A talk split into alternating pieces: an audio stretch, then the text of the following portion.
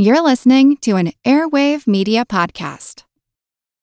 When you need mealtime inspiration, it's worth shopping Kroger, where you'll find over 30,000 mouthwatering choices that excite your inner foodie. And no matter what tasty choice you make, you'll enjoy our everyday low prices, plus extra ways to save, like digital coupons worth over $600 each week. You can also save up to $1 off per gallon at the pump with fuel points. More savings and more inspiring flavors make shopping Kroger worth it every time. Kroger, fresh for everyone. Fuel restrictions apply.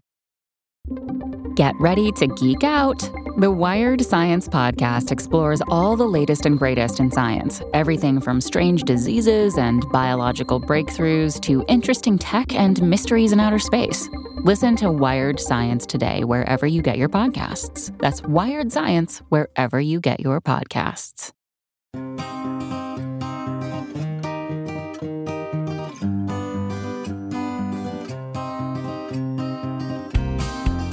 Once upon a time, the work of astronomers was simply to categorize objects in the sky, stars versus planets, for example. Then questions shifted to how these objects behaved, you know, the nature of their orbits. Well, today we can ask bigger questions, such as where did everything come from? Perhaps an even more daring question could we create it all ourselves, from scratch? I'm Seth Shostak. I'm Molly Bentley. Welcome to Big Picture Science, produced at the SETI Institute, where researchers investigate the nature and origin of life. On Big Picture Science, we step back to get the wide angle view on science and technology, and in this episode, the origin of the cosmos in general, the stars in particular, and the mother of all DIY projects. We're still learning fundamental processes about the birth of the universe, but some think we've learned enough to try creating it ourselves in the lab. But first, we'll take a flight to understand the birth of stars, its born legacy.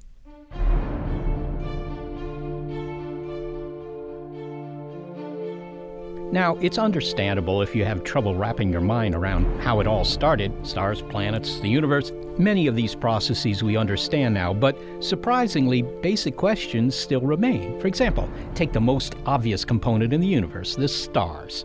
We are all stardust. You, me, your neighbor's Chihuahua. And naturally, we want to know how our stellar beginnings began. So, to do that, we have to move closer to the action. And we'll do just that with Molly, reporter Emma Bentley, in a modified Boeing 747 called SOFIA. If I'm shouting, it's because of the earplugs required here on the tarmac at NASA Dryden Aircraft Operations Facility make it difficult to tell one way or the other. Can you hear me, Emma? Just about. Okay.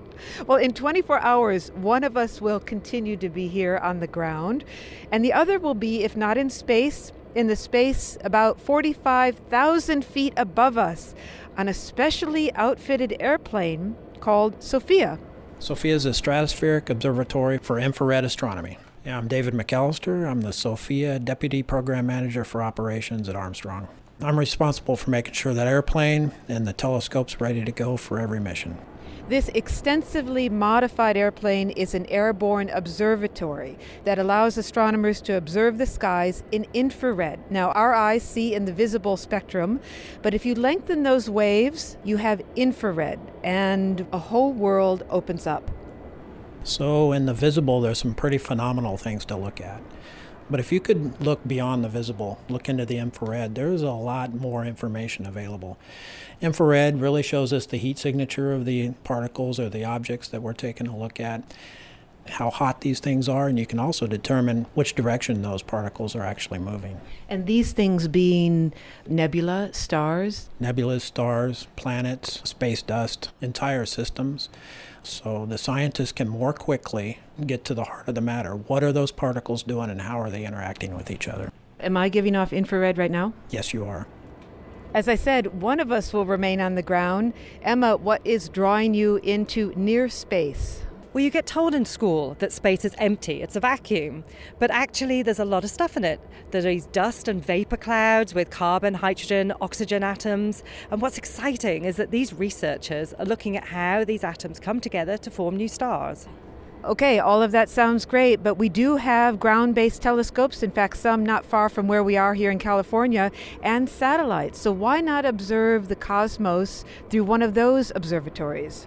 SOFIA has an advantage. We get above most of the water vapor, above most of the atmosphere, and we can take this airplane anywhere in the world and observe uh, uh, targets. And the water vapor is a obstacle to observing in the infrared. So if you were to observe on the infrared uh, from the ground, it's the water vapor that makes it difficult to see correctly. That's correct. The water vapor is almost invisible to your eyes, but when you observe in the infrared, it actually blocks a good portion of that infrared signal. So the lower in altitude you go, the more water vapor you have to look through, the worse the signal is. So it's much better to be a higher altitude. My name is Nick Veronico. I'm the SOFIA Communications Manager. And I understand that the length of SOFIA, it is a big aircraft, but also the length has a significant meaning historically. The length of the fuselage, if you went from the front of the radome to the center of the telescope cavity, that's the distance of the Wright brothers' first powered flight. What's exciting is that these researchers are looking at how this matter comes together to form new stars. And what it's really about is understanding the life and death of stars. She'll be able to stand for all of the 10 hour flight if she wants. There's no microwave. All we offer is uh, hot coffee and hot water for tea. And it's going to be cold. Dress in layers. It should be about 60 degrees in the cabin. If you have gloves and a, and a knit hat, you might want to bring those as well. that sounds, yeah, no, that sounds like fun. It sounds like you're climbing Mount Everest. She'll have to be up all night. Our flights are 10 hours. The astronomers are working all night, and she'll be right there with them. Now, normally a 747 holds a few hundred people, but on SOFIA, most of the seats are taken out and replaced by instrumentation. 25 people will fly tonight, including pilots, instrument and telescope operators, astronomers, technicians, and two reporters. SOFIA is a joint project with NASA and the German Aerospace Center. Deutsche Luft- und Raumfahrtgesellschaft, DLR. I'm Felix Reimann from Germany, aviation journalist. So, Felix, you are going up on this flight as well? Yeah. What What is your goal? Well, my goal is to fly on the 747 SP to see the telescope in operations. And will you administer coffee or tea to Emma if she looks like she's fading? Yeah, I'll take care of her before she gets frozen. I'm going to take a good nap and make a huge flask of tea. Can you make enough tea to support you for 10 hours? Let's hope so. So I've just said goodbye to Molly, and we're now walking across the tarmac towards the 747. I'm walking up the steps now. We'll be taking our seats for our hour long wait on the tarmac before we take off. Okay, as Emma awaits takeoff, I'm headed back to the hotel. That's my mission. The passengers aboard SOFIA have their assignments reiterated in the NASA mission briefing earlier this afternoon. All right, let's get started. The meeting is impressively efficient and it sums up all the evening's operations from flight plan to weather to safety procedures. And even if you've flown a dozen times, Welcome to uh, Flight 375 tonight. the meeting is mandatory. And I'm Charlie Kaminski, your friendly mission director tonight. So let's go through the roll call. All right, safety Skip techs, the we meeting and you don't fly. Okay. Emma Bentley. All right. And Felix. Okay. One operations goal to ensure success is to fly the plane above the water vapor. Was it real soupy last night? The water vapor. It'll be better tonight. The science goal is to use an instrument called the Great Spectrometer, that is, the German receiver for astronomy at terahertz frequencies, and peer at a number of dusty patches in nebulae and make a map of ionized carbon atoms, also known as C. And with that, Reminder of the times, in about half an hour, I'd like everybody on the airplane. So Thank you. I'm off to order room service and catch some Z's. Emma is presumably settled in and donning her in flight communication headset. Next time I see her, about 10 hours from now, on the ground.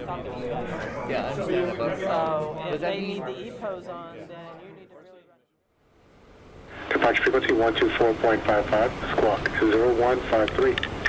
Sorry, yes, sir. Uh, cleared as well. 7000 B370. 10 minutes later to uh, make sure our flight plan's in the system. I know it's been dropping out the past couple nights. So, welcome to SOFIA. I'm actually strapped rather tightly into my seat with a proper jet fighter style harness. I'm actually going to be going backwards when we take off. I'm facing towards the telescope. I'm actually sitting directly behind the mission director and mission director 2, the science guy. And the seat is very uncomfortable. When you're ready to start. Roger, Will. Everybody in the cabin ready for takeoff? Got everything put away now? We're going to take off in a minute or so. Yeah, let's hold on to it. Out of the other 24 people on board, about half of them are wearing NASA brown flight overalls. Clear for takeoff, runway 25, NASA 47 heavy, here we go. So we're taking off now. It's very smooth.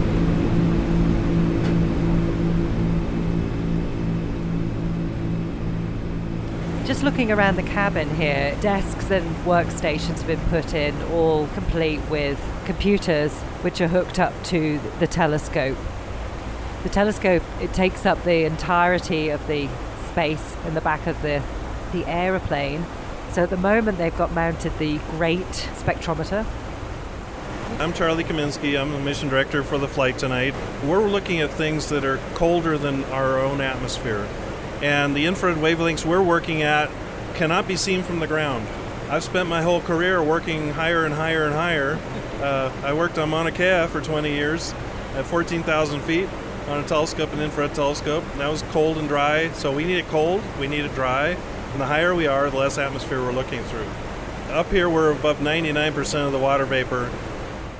So, my name is Huub Rottgering. I'm professor of uh, astronomy in Leiden University, which is in Holland. Well, perhaps we better start with what is a nebula? That's a good question. Uh, look up, and the Milky Way is up. Uh, basically, that Milky Way is full of nebula. Uh, th- those are locations where you have big concentration of gas, and not only gas, but also, and that might sound surprising, lots of dust. When we see those beautiful, colourful pictures of nebula, is that what you're going to see or you see on the monitors tonight? Yes. I mean, maybe not as beautiful because we're looking at one aspect of it, but ultimately we'll have very gorgeous, nice, beautiful images. Absolutely.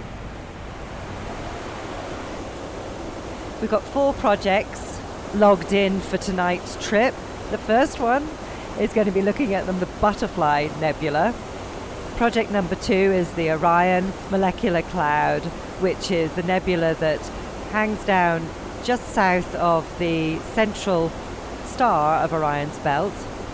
And around midnight, we'll be looking at the M51 Spiral Galaxy, which is otherwise known as the Whirlpool Galaxy. Finally, Draco's nose to look for possible reasons why this dust cloud actually formed, because it's formed just above the the plane of the Milky Way. And there's some idea that it might actually be primordial dust and gas that's left over from the very beginnings of the universe. So not only are stars going to be formed and born tonight, but also possibly see the remnants of the very, very first matter in the universe. And they're all basically uh, star forming regions. That's the big thing we're looking at, trying to understand how molecular clouds collapse into stars. It's not as easy as you might think because, you know, you can have one cloud collapse into a star, but how do you have a cluster of stars form out of a cloud? Because once the star turns on, it's really, really hot and it blows all the other stuff away. So, how do you keep the gas and dust cool enough to have other stars collapse? What's challenging about what you're doing here on SOFIA? Uh, in general, this project is combining both state of the art astronomy and the choreography of the flight plans. We don't fly straight lines, we don't fly from here to Boston. We fly curved lines because that's how the stars move in the sky as we're observing them. So I've just got upstairs and I'm actually in the cockpit. And there are a lot of dials in here. I'm Tim. I'm the flight engineer. The uh, course aiming of the telescope is the heading of the aircraft. So these guys up here are making one degree at a time corrections to keep within the uh, field of the telescope. Wow. So um, who's flying today? This is uh, Spike Tellier is our captain today. Good day, Spike. How are you? Good. Yourself? Oh, I'm doing really well. You know, Excellent. oh, what are you flying towards? There's a very bright light out there. That's Venus out in front of us. Oh my gosh, it's amazing. There, and then we're starting to see, if you look to the left and below Venus, we're starting to see Las Vegas out there as well. Isn't a bright light coming out of Las Vegas going to ruin the readings on the spectrograph tonight? Well, it's interesting that you mentioned that because we were talking about that on the way out of town, and we'd have to almost do a barrel roll over Vegas to make that happen. Can you do that without me on the plane, please? We probably wouldn't want to do it with us on the plane either. Thank you, Spike. it's 10 pm. The aircraft is now turning towards the Orion molecular cloud. The Orion Nebula, that's a big gas cloud, and uh, what we try to uh, study there is why are there so many stars forming? How old is the Orion Nebula? I think of the order of uh, four or five million years. Four or five million? Yeah. If you think about it, that sounds a lot, but our own star is five billion. So those clouds don't live that long. What gravity does is pull all the gas together. But what's very interesting is that when you pull gas together, it heats up. And when something heats up, pressure goes up. And because of that, you can't form stars. And what we're studying basically how that gas is cooling. And if we understand how gases cools, we can understand how the gas can contract, and then nuclear fusion can start. So you're looking at the temperature as well within Orion, sort of pinpoint where stars might be forming. Absolutely, and that's the reason why we need to look into the infrared. I'm here with Dr. Dietmar Lilienthal from the DLR. So one of the main things on these projects here seems to be to look at carbon or right. ionized carbon. Right. Uh, there's a very interesting reason. Today we are looking for the so-called uh, C plus ion. C plus is uh, the ionized carbon. Of course, this is a atom that is responsible for the cooling in the interstellar medium. Because it's losing a particle, the right. cloud then um, cools. The so, what is a carbon plus map? What does it look like? Like as you're doing for Draco's nose. Well, uh, if we observe a spectrum towards a object, we in, in the first approach have only measured one position. One position of a big, big object. But what we want to know is how is this material distributed over the whole area of this object. Uh, what most impressive is that it works so well. Everything it's so complicated. The telescope, the instrument, everything's it's amazing. And to be part of that is really life changing, I guess, for me. We're talking to Cornelia Pabst. Yeah, nobody has done ever such a large map. Wow! So you're you're setting it up so that people can look at galaxies like the M51, the Whirlpool galaxy, and say, yeah. yes, if you get C plus there, then it tells us that these molecules are getting together. Yeah, and that's the processes that are going on there. 20 minutes to 3. So it's 20 minutes to 3. Thanks, Felix. My tea is still hot. I didn't have a tea and it's cold. Oh. we'll be down in two hours anyway, so yeah. in, in, bed in two hours, hopefully. Oh. We're back on the tarmac heading towards NASA. We're leaving SOFIA behind. And that was the most fantastic voyage ever. In fact, I feel like I've actually been to space and back tonight. It was so full of wonder, definitely. Thanks so much to NASA and thank you to the DLR for this project and for Nick Veronico here at NASA for inviting us to come along. Hey, Molly! Hi, Emma. How are you? Fine. How are you? How was it? Oh, it was just absolutely fantastic. really. You're very chipper for someone who's been up all night. Felix, how was the night for you? I need to say I fully agree to Emma. That was more than awesome. It was a perfect experience. I can't describe that, sorry. more than awesome in German, uber awesome? Uber awesome, correct. yeah. Uh, good night, Felix. Emma Bentley is our roving reporter, and we thank her for staying awake all night to tell that story. Sleep well. Okay, these guys are studying carbon, and the reason is that without those carbon atoms in that big cloud of dust, it would never collapse under its own weight and form a star. So, studying it is to understand how stars actually get made. And as we learn more about our cosmic beginnings, some physicists wonder if we can't create those beginnings ourselves, not just stars, but entire universes. Now, that's food for thought. The cosmos from scratch next. It's Born Legacy on Big Picture Science. From the latest in artificial intelligence to new apps and business upgrades, the tech industry is always changing and growing. So keep up with the Daily Crunch podcast from TechCrunch.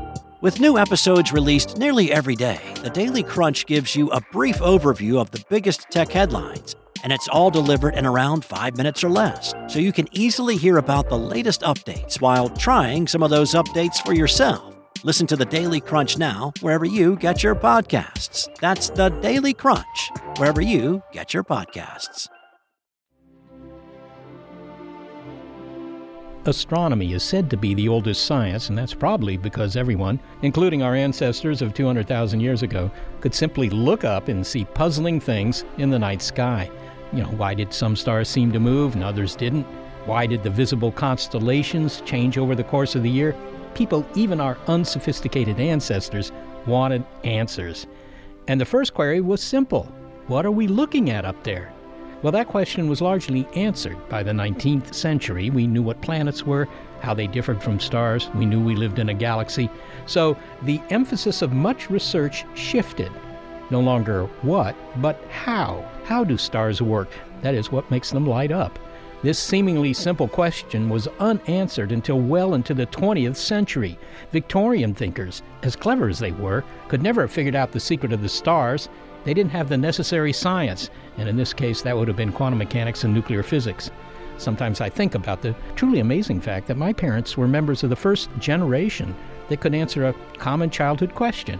You know, Mommy, what makes the stars shine?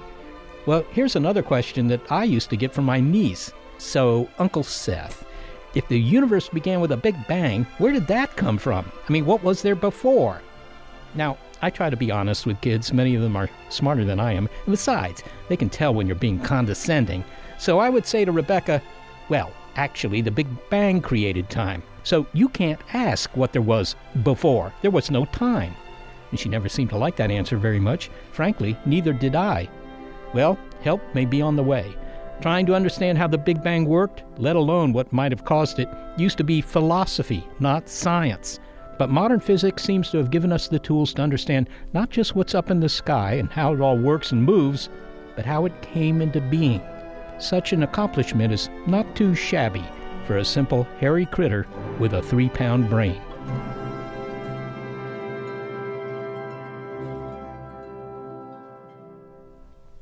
Stars are the most obvious components in the universe, and the scientists aboard SOFIA are helping us to understand just how these heavenly twinklers form. But even though astronomers don't have all the answers to questions about what goes on in these stellar nurseries, it hasn't stopped some scientists from considering a dive into another, far more challenging cosmic construction project. Despite the super steep learning curve, journalist Zeeya Merali reports that scientists think that within a few decades they might be able to attempt the mother of all DIY projects, and that is creating a brand new universe from scratch. Dr. Merali's background is theoretical physics and cosmology, and she's followed the developments in both that have deepened our understanding of how the cosmos was created, and that have brought us to a point where we might attempt such an ambitious undertaking. But then again, we all have outsized ambitions, right? I mean, I thought I could play tennis after watching Wimbledon on TV. I know enough to get into this game. Needless to say, my racket is collecting dust in my garage. Okay, but to be fair, the physicists do know a lot about the Big Bang, maybe even more than you know about tennis, and how the Big Bang unfolded. And one possible implication that our universe is naturally spawning baby universes, and presumably those universes eventually spawn yet other universes, and so on. And inevitably, that leads to the question well, if the universe can do it, and we understand how the universe does it, why can't we do it ourselves? A Big Bang in a Little Room is Dr. Merali's book, The Quest to Create New Universes. Zeeya, we've heard earlier in this show from scientists working on SOFIA that there are still some basic unanswered questions about how stars form. Stars! So, how can we even think about creating an entirely new universe, maybe in a basement lab? Well, you know, it's funny you should ask that. The way that physicists first discovered that it might be possible to make a baby universe in a lab on Earth was, you know, precisely because they were trying to understand more about how our universe started, because there are these unanswered questions. Okay, so uh, the unanswered questions are in the realm of what? I mean, we, we know there was a Big Bang. I don't think there's too much debate about that. Uh, maybe the questions are, well, how did the Big Bang get started? I mean, where did it come from? That kind of thing? Yeah, absolutely. So, uh, for many years now, for about 30 years, I would say, cosmologists have had a picture that sort of extends the Big Bang a little bit. So we had this Big Bang picture where the universe kind of explodes out. And about 30 years ago, cosmologists began to realize that soon after the universe was born, it went through a very, very rapid stage of expansion called inflation. This seems to fit with a lot of observations they've made, but they couldn't really be sure how that started, and so they wanted to look into that question. All right, so uh, if I'm trying to picture this now, you know, I think a lot of people kind of figure that the Big Bang was a big explosion in a in a huge empty space, but there was no empty space because space is part of the universe too, right? So this Big Bang kind of goes off and, and it creates time and space and everything else. And you're saying that it starts off really fast and then kind of slows down? I'm saying it starts off fast and then for a very, very short period, for, you know, a fraction of a fraction of a fraction of a second, it got even faster. So it inflated at an incredibly rapid speed. And the cosmologists who kind of came up with that idea and were trying to find out what made it, you know, speed up so fast. In our early universe, you know, they were sort of investigating how that might have happened. And through their kind of mathematical calculations, they realized that if this process, this inflation, happened once in our early universe, it could happen again. And it might even be possible to trigger this inflation on Earth itself in a laboratory and, you know, take a little patch of something, a little seed, a little particle in a lab and set it to inflate so it creates its own universe with its own space and its own time. In other words, I could make a big bang in my uh, in my basement lab if I just knew how to do it. Well, if you were rich enough and in your basement you had, you know, the Large Hadron Collider or perhaps um, another particle accelerator, you know, the kind that they have, these kind of billion dollar experiments that they have, or maybe, you know, a next generation collider that they're thinking of building, yeah, you, you could. Well, potentially. Well, well, Zeeya, that sounds like the ultimate uh, cosmic construction project. I mean, we're dispensing with worrying about how to make stars or nebulae, planets, even life. We just create an entire universe and let it do all the rest as the consequence of the natural processes that go on within that universe, right? I know it's easy when you say it like that, isn't it? We've been worrying about how to create life and all of that stuff. No, just create your own universe in your garage. Well, it sounds to me like you, you need to do two things if you're going to create a universe, aside from building this incredible collider in your in your basement or whatever. I mean, first you need to somehow arrange for that Big Bang to happen, and second, don't you need to collect all the matter and energy that a universe might contain? I mean, you know, there are a lot of stars, a lot of planets, and other stuff in our universe.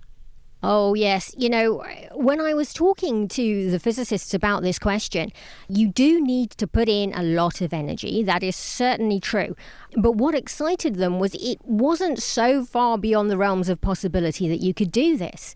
And one of the proponents of this theory said to me was that when they sat down and they realized it wouldn't take an infinite amount of energy, he sort of said, well, if it would take an infinite amount of energy, then that would stop the whole project. But just because it takes a finite amount, a lot of energy, but not an infinite amount, well, you know, then it just becomes an engineering problem. Yeah, so it's a finite amount of energy, which says, yeah, it might be expensive, but somebody might be able to afford to do it. I mean, it, it, it isn't a free lunch entirely, but it's a lunch somebody could buy. yes, yes, exactly. Yes, indeed. All right. Do, do we know how to create a Big Bang? Uh, you know, uh, assuming we have an accelerator and so forth? I mean, what are the ingredients you need? You need Newt's eyebrows, or I mean, just what do you need? Well, you know, there are actually a number of different possibilities. In the book, I focused on one, just because it seems to be possibly the easiest. And I'll put easiest in, you know, inverted commas there because it's not really that easy, but it's something that physicists might try to approach. Um, you need a seed, you need something that will sort of grow into the universe. And one idea that physicists have had is to use something called a monopole. A monopole. Uh, well, uh, I'm not sure what a monopole is. It sounds like a cafe in Paris. Tell, tell me what a monopole is in this context. Well, it's a very exotic hypothetical particle. So, when I say hypothetical, I'm obviously having to admit that we haven't got hold of one of these particles yet. But it is something that scientists think could very well exist and in many ways should exist. It's sort of uh, the magnetic equivalent of a single electric charge. So, when we talk about electricity, we know that some particles can have a single negative charge and some can have a single positive charge, and they can attract each other. But when we talk about magnetism and we think about little magnets, those always have both a north pole and a south pole. You don't ever usually find a particle with just one north pole or just one south pole. They usually come in pairs. But there are theories that say that you should be able to find a particle that has just one of these magnetic charges, and that would be a monopole. And that's actually a particle that scientists and physicists have been looking for and are looking for. And that's something that potentially could seed a new universe. Okay, so one of these magnetic monopoles uh, the physicists have found them on blackboards. We've not found them out there, I don't know, out in the backyard or anything, but um, they, they might exist somewhere. And if you could find one of these things, is that all you need to do? I mean, just uh, round up this monopole? Surely that, that isn't enough because otherwise all the monopoles would have been turned into universes by now. Well, you know, they may well be turning into universes all around us there is a theory, and, and it's all part of the same theory, really, this idea of inflation, which says that we shouldn't just think of ourselves living in one universe, but rather in a multiverse in which there are little universes growing and inflating all the time, sort of neighboring universes to ours. So it is possible that there are monopoles out there that have been growing into universes. You know, I spoke to somebody for my book who suggested that we're living inside one of these monopole universes ourselves. And actually, one of the reasons we may have had trouble finding them is because we're living inside one. All right. It does seem that existence is kind of set up to build universes, uh, either you know, naturally, if you will, by having that monopole run into some trouble, or by having intelligent beings do it so that big bangs are as common as blades of grass. I guess there's something encouraging about all that. But I'm tempted to ask wouldn't there have to have been a first universe? I mean, how do you, how do you get this whole process going? Well, you know, people have different answers to that. I spoke to one very interesting physicist called Alex Vilenkin, who had sort of accidentally come up with an answer to this, where he was again looking at this question of why the early universe began to inflate. And he kind of wound the clock back with his calculations to see how small the universe could be before inflation would kind of kick in. And he took his calculations backwards and he made his universe smaller and smaller and smaller and smaller. And then he ended up making the radius of the universe. He took the size of the universe right down to zero. And he worked out that because of the laws of quantum mechanics, which are a little bit strange and a little bit weird, you could still have some probability of creating a universe out of nothing at all. And so he sort of felt like, you know, maybe this gave you the answer to that. Maybe you could start with no space and no time, and suddenly a universe with space and time could be created out of nothing from quantum processes. We'll hear more from Zeeya Merali in a moment. Well, I've already heard enough to be absolutely stunned because the idea that a universe is something you could make yourself if you were some sort of intelligent being and had access to a magnetic monopole. That's that's a trick right there. But let's say you could do it. That's something that nobody in the history of Homo sapiens ever would have thought was possible. But what would it mean to create a new universe? And could we actually ever get inside it and see what's going on? It's Born Legacy on Big Picture Science.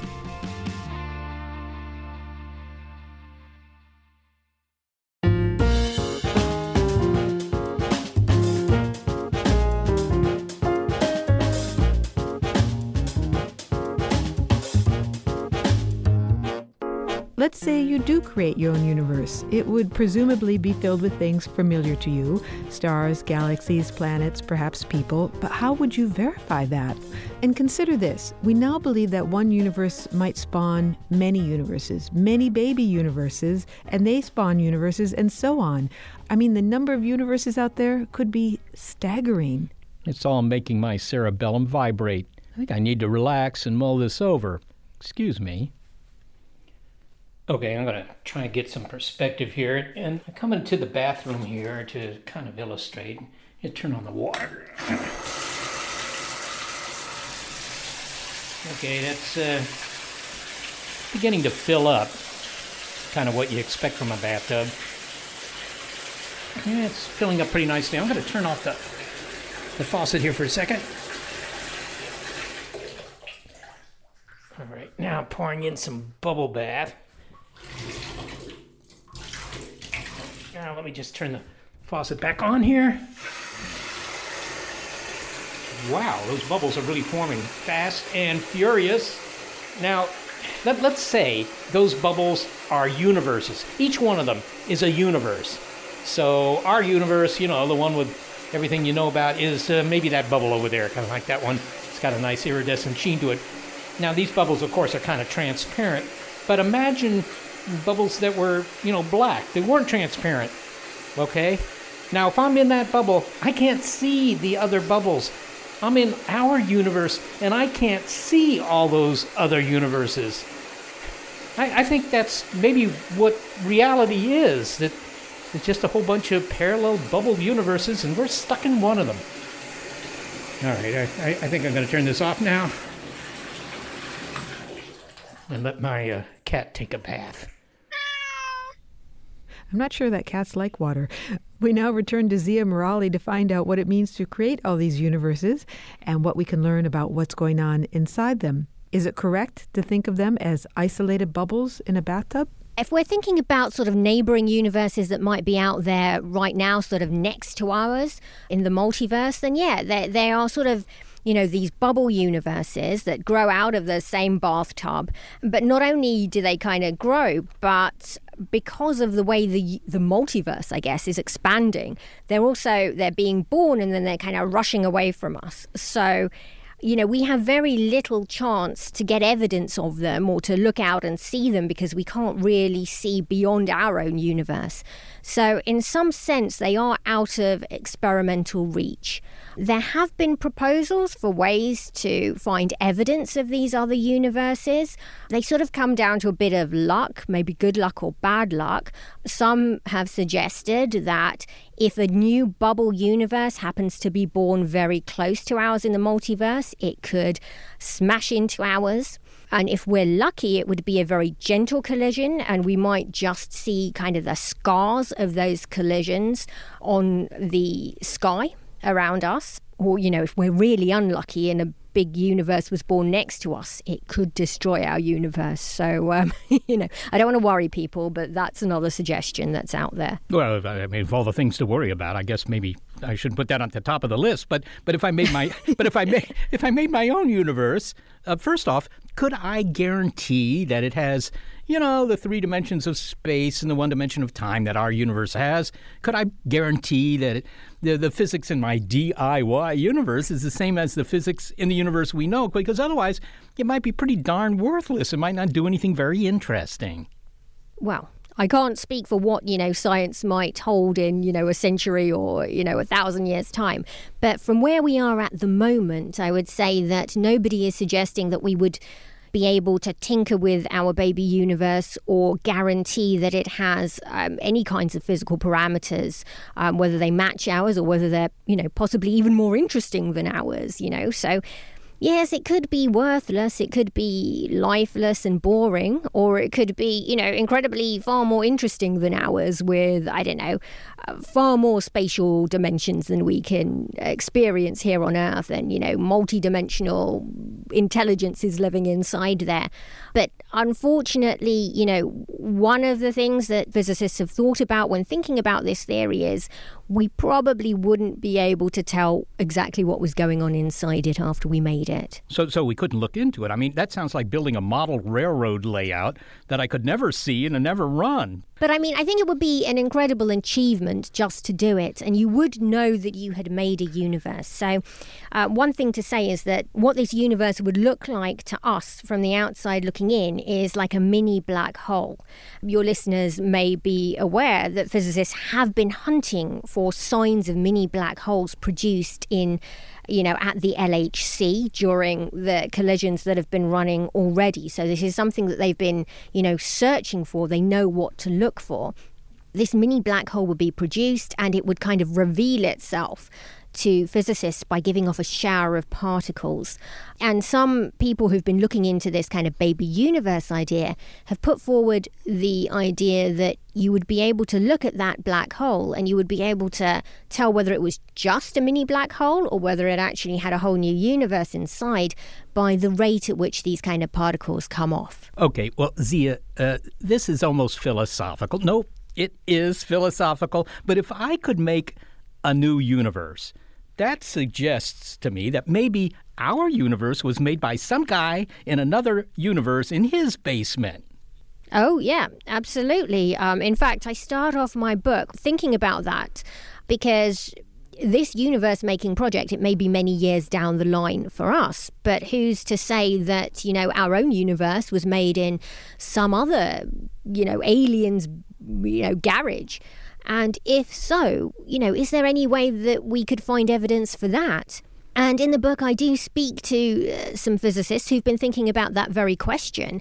And again, they've suggested that astronomers could look at the radiation that's been left over from the Big Bang. So, this is, you know, essentially light that surrounds us that astronomers are already looking at and looking for signs that an alien might have created our universe, an advanced intelligence might have created our universe, and actually deliberately left us a little message there that we could read off. So far, I have to say nobody has found this message, but it's a lovely idea, I think, that you could, you know, potentially look to the skies and find a little, you know, made in somebody's lab. It's kind of product of Klingon engineering. Well, absolutely. Well, you know, look, if clever beings can really make universes, I mean, this is kind of speculative, but it's very interesting. You might expect that eventually the clever beings would overtake nature and be making the majority of universes, and they would fill the, you know, the, the, the, the, cosmic foam or whatever it is, fill existence with their own universes, and uh, they probably would make some that were favorable to making more Klingons. I mean, I, you know, I, I wouldn't want to build a university if it didn't have any chance for something interesting going on. But, you know, this kind of removes the need for a deity to make existence, doesn't it? I mean, there's something kind of disturbing about this. I think it depends on your point of view, really. And this is one thing that I spoke to many of the people involved with the project about. You are sort of maybe treading on God's toes a little bit there, depending on whether or not you believe there is a God and whether or not you think you need a God to have made this particular universe, which, of course, you know, you, you don't have to take that view at all anyway. But I did ask people about whether this was something that made them feel uncomfortable. Was it something they felt worried about? And I got varying responses. One thing that somebody said to me, which kind of stuck with me, was well, we have children of our own. Uh, you know, so maybe this is just the same kind of thing. You know, we make a universe and it creates life, and it's just like having more children. And, you know, if you believe that God created our universe, that doesn't mean that God necessarily wouldn't want you to produce more life in any way that you can. And if you don't believe that God created our universe, then obviously you're not going to be sort of worried that God didn't create the baby universe. Well, finally, Zeeya, uh, does all this, the, the ultimate construction project, I think I can say that without fear of contradiction, does this, does, does this hurt your brain when you think about it? Oh my goodness me, yes. Um, I spent um, a couple of years traveling around the world talking to the people that are involved with this project, and it really does. It blows my mind when I think about it. And certainly, you know, when I've spoken to my friends or just people in conversation telling them what I've been working on, and they'll sort of say, Wait, what are you talking about? How can you how can you build a universe? How can you build a universe in a lab that would create its own space and time and it wouldn't grow into our universe like a giant exploding airbag and suffocate us all?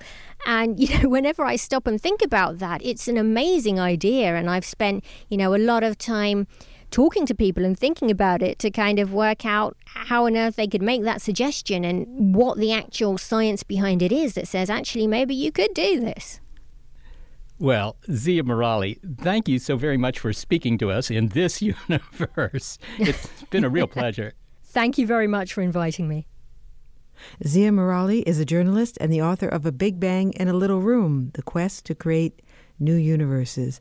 Well, it sounds like one of the things we learned about in the show is that a universe coming together is quite complicated, whether it's done au natural or whether you do it yourself. Now, Zeeya pointed out you need something called a magnetic monopole. Yeah. Well, to begin with, au natural, I'm not sure what that means anymore, of course, because if somebody can make this in their basement lab, maybe no universes are au natural. I mean, you know, there's that. But indeed, the recipe calls for a magnetic monopole. Now, this this is a, a, a, subatomic particle. I should say a hypothetical subatomic particle because it's only been seen on blackboards. You know, it's one of those one of those deals. It was predicted, just like the Higgs boson. Now, the difference there is that we found the Higgs boson. Nobody's found a magnetic monopole. Right, but but what is it exactly? Well, uh, think of uh, electric charges. I don't know if you think about electric charges much, but you know, you have positive charge particles like protons, and you have negative charge particles like electrons. And they attract one another, opposites attract, and all that stuff. Well, you, you can have just an electron sitting here or a, a proton sitting here, and they just have one charge. They're either positive or negative. Now, imagine that you get a magnet, you know, a kid magnet, right? One of those bar magnets, sort of red on one side, white on the other. And you can say, okay, it also has, if you will, two poles. Uh, they're not called plus and minus. They're called north and south, but right, there are two of them. Okay, but now you say, look, I want just the north pole. I don't want the south pole. So you saw the, the magnet in half, and now maybe you the one on the left becomes the north pole and the other becomes the south pole. No it doesn't work that way. What happens when you saw it in half? Now you get two smaller magnets each with a north and a south pole. But what does this have to do with creating a new universe? Well that's that that's a big trick for which i don't have an answer. But apparently it's what you need. Now but not a child's magnet. That's not what you mean. No because that that, that doesn't give you a monopole. That gives you a, one more dipole right? Because it, it, all them you can keep chopping up that magnet as much as you want and you will never get to a particle that's just either north or south. They'll all be north and south, okay? So the question is magnetic monopoles, aside from their everyday use in making new universes, do they even exist? And uh, as I say, they certainly exist in quantum theory, but do they exist in reality? But why can't they have both north and south in a in a new universe? Because new universes have both north and we're south. We're not talking about what's in the universe. We're talking about how you make them. See, because what she was saying is that you got to take one of these magnetic monopoles and you got to throw it into a big super duper collider and hit it with particles and so forth. I mean, how that works, I, that's you have to look at the back of the book, how that works. But what I'm saying is that the the ingredients for this recipe, no matter what the recipe, the ingredients are already a tough a, a tough slog. It sounds a little bit like that Gary Larson cartoon with the elaborate formula up on the black. Mm-hmm. Board and then then a miracle happens and then you get to you know whatever the product is on the other side that's right but that's that's the part of the equations that is pointed to by his colleague who says I think there may be some difficulty here. Well, that's, the difficulty here is the magnetic monopole. Now, it could be because these magnetic monopoles, again, in theory, are enormously massive. I mean, they have a lot of energy. And it may be that the only magnetic monopoles that have ever been made, at least in nature, were made during the Big Bang. And uh, then, you know, the whole universe began to cool down. You can make them if you have a very high temperature gas, which was the beginning of the Big Bang. But then the universe cools down and you don't make any more magnetic monopoles. The whole universe is expanding, so the monopoles are getting farther and farther away from one another. And so maybe there are magnetic monopoles out there, but they're separated by who knows what, light years, thousands of miles. Nobody knows. Maybe there are some things that the universe are keeping out of our arm's reach. Well, that sounds like it has some sort of intent.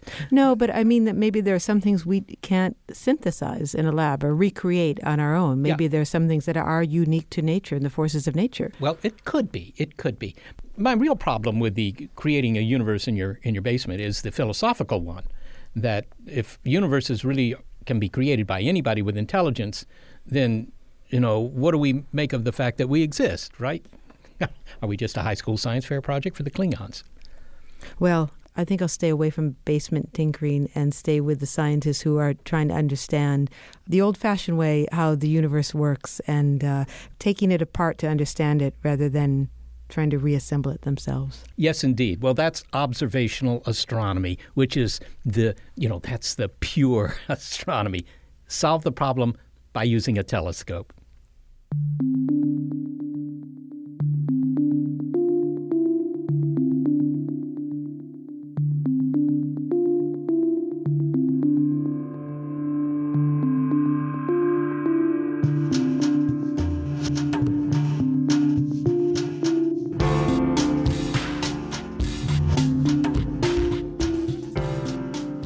Thanks to the people who help us make a new show from scratch each week. Senior producer Gary Niederhoff, operations manager Barbara Vance, intern Sarah McQuaid, and this week, reporter Emma Bentley. Thanks also to financial support from Rena Shulsky David and Sammy David, and to the William K. Bowes Jr. Foundation. Big Picture Science is produced at the SETI Institute, a nonprofit scientific and education organization whose scientists study the origin and nature of life, including finding planets around other stars using the Kepler telescope. And a big thanks also to our listeners. Your ears have been attuned to Big Picture Science episode Born Legacy. If you'd like to hear more Big Picture Science, you'll find episodes in our archive at bigpicturescience.org. And if you're a podcast listener but prefer listening to over the air radio because you don't like to put on those earbuds and be in an internet bubble, check out the listing on our website of radio stations that carry the program. And if your local station's not on that list, consider letting them know you like this show. And to reach us directly with your comments, throw in some faint praise and email it all to bigpicturescience at seti.org.